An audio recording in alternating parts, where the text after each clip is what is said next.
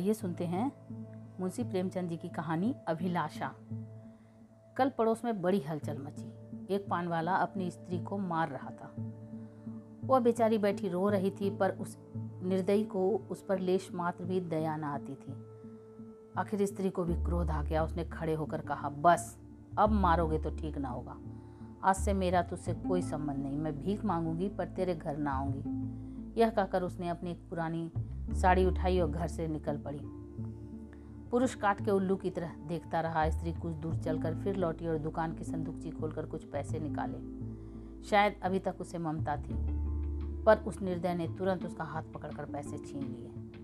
हायरी हृदयहीनता, अबला स्त्री के प्रति पुरुष का यह अत्याचार। एक दिन इसी स्त्री पर उसने प्राण दिए होंगे, उसका मुँह जोहता रहा होगा। पर आज इतना निष्ठुर हो गया है मानो कभी की जान पहचान ही नहीं। स्त्री ने पैसे रख दिए और बिना कहे सुने चली गई। कौन जाने कहाँ? मैं अपने कमरे की खिड़की से घंटों देखती रही कि शायद वह फिर लौटे या शायद पान वाला ही उसे मनाने जाए, पर दो में से एक बात भी ना हुई। आज मुझे स्त्री की सच्ची दशा का पहली बार ज्ञान हुआ। यह दुकान दोनों की थी। पुरुष तो मटर गश्ती किया करता था। स्त्री रात दिन बैठी सती होती थी।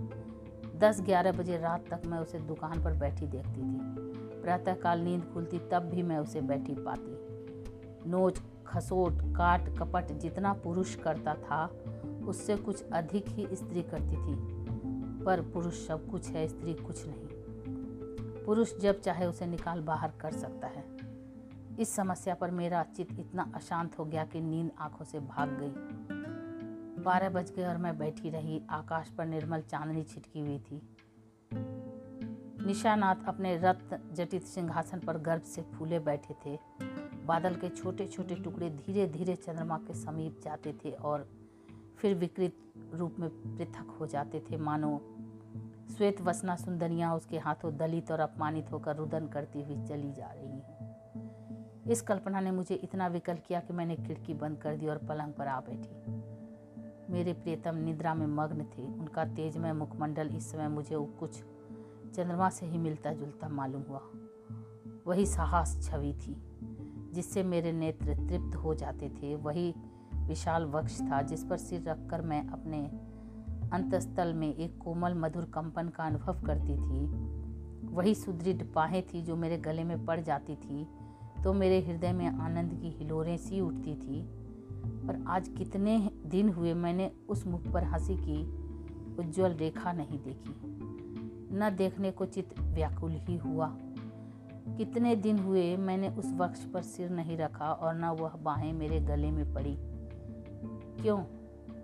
क्या मैं कुछ और हो गई या पतिदेव ही कुछ और हो गए? अभी कुछ दिन भी तो नहीं हुए, कुछ पाँच साल हुए हैं, कुछ पाँच साल।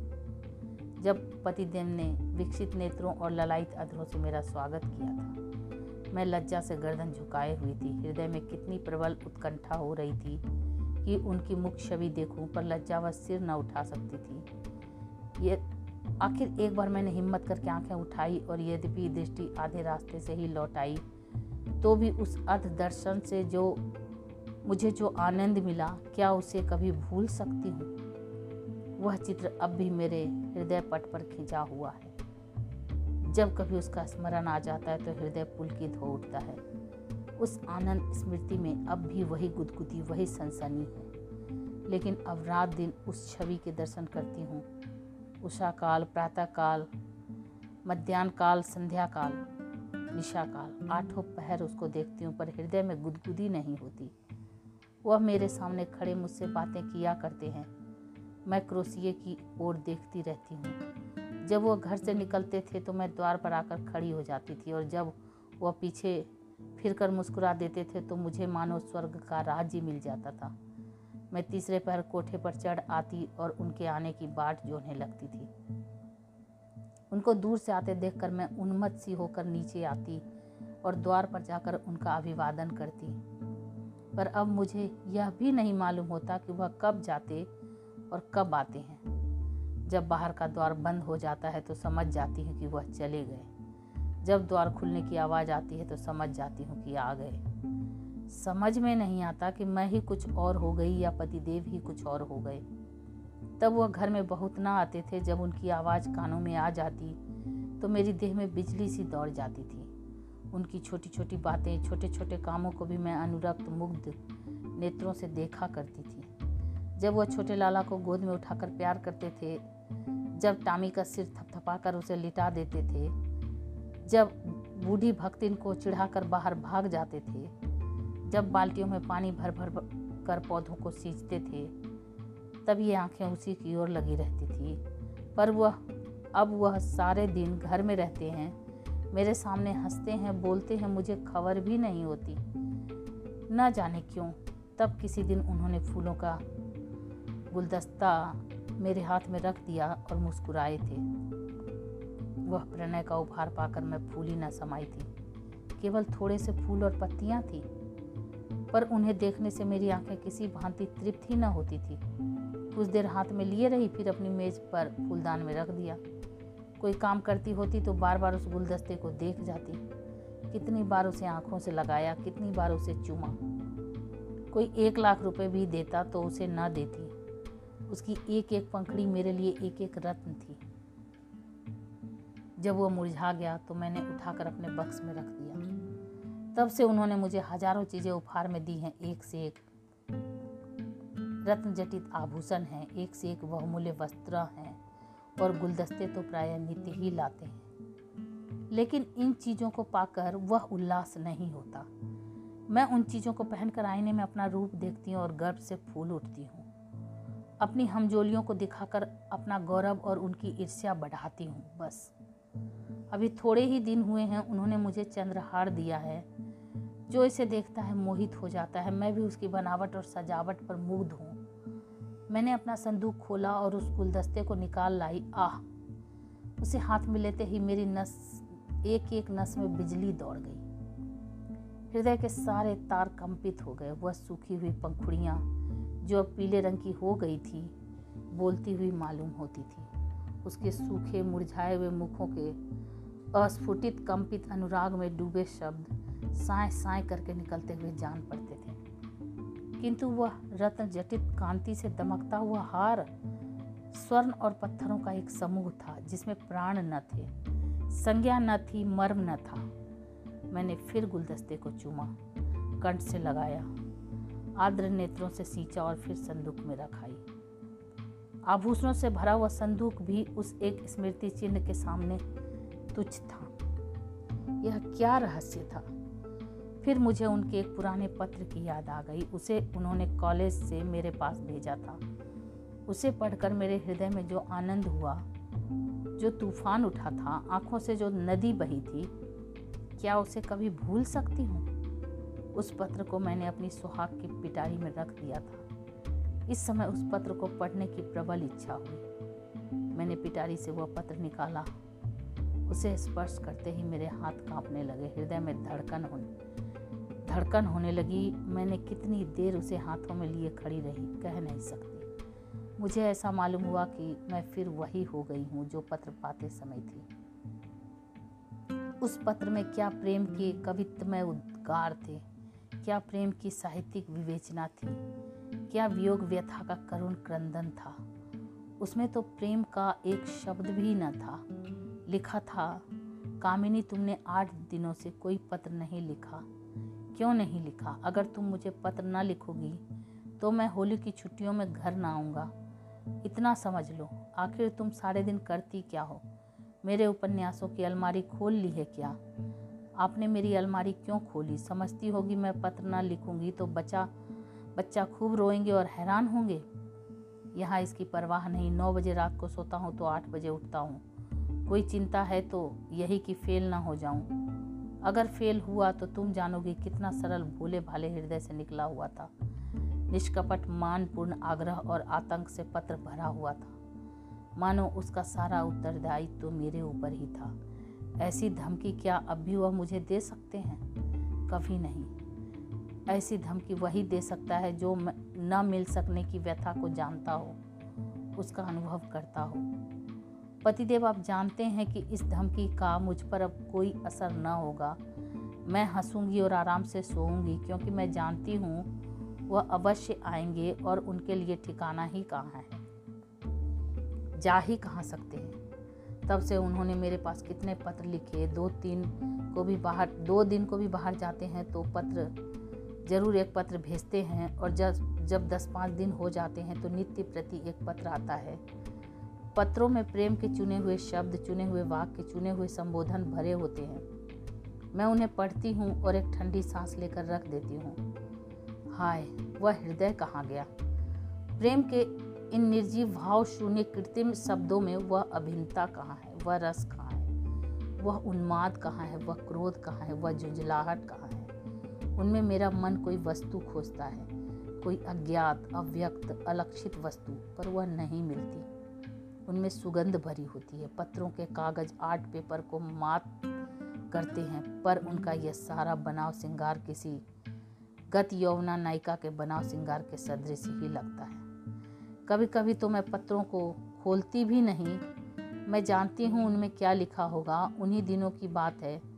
मैंने तीजे का व्रत किया था, मैंने देवी के सम्मुख सिर झुकाकर वंदना की थी कि, देवी, मैं तुमसे केवल एक वरदान मांगती हूँ, कि हम प्राणियों में कभी विच्छेद न हो और मुझे कोई अभिलाषा नहीं। मैं संसार की और कोई वस्तु नहीं चाहती। तब से चार साल हो गए और हम में एक दिन के लिए भी विच्छेद नहीं हुआ है। मैंने तो केवल एक वरदान मांगा था। देवी ने वरदानों का भंडार ही मुझे सौंप दिया। पर आज मुझे देवी के दर्शन हो तो मैं उनसे कहूँ, तुम अपने सारे वरदान ले लो, मैं इनसे एक भी नहीं चाहती। मैं फिर वही दिन देखना चाहती हूँ जब हृदय में प्रेम की अभिलाषा थी।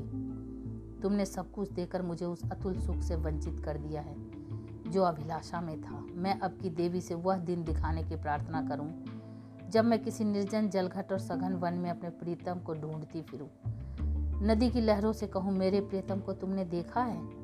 वृक्षों से पूछूँ, मेरे प्रीतम कहाँ गए? क्या वह सुख मुझे कभी प्राप्त ना होगा? उसी समय मंद शीतल पवन चलने लगा। मैं खिड़की के बाहर से निकाले खड़ी थी। पवन के झोंके से मेरे केश की लटें बिखरने लगी। मुझे ऐसा आभास हुआ, मानो मेरे प्रीतम वायु के इन उच्छ्वासों में है। फिर मैंने आकाश की ओर देखा।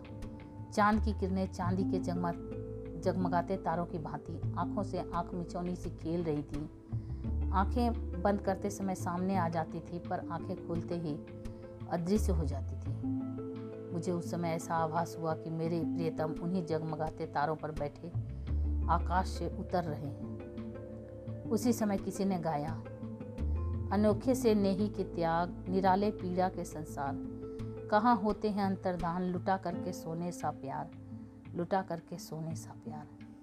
यह पद मेरे मर्मस्थल को तीर की भांति छेदता हुआ कहाँ चला गया? नहीं जानती।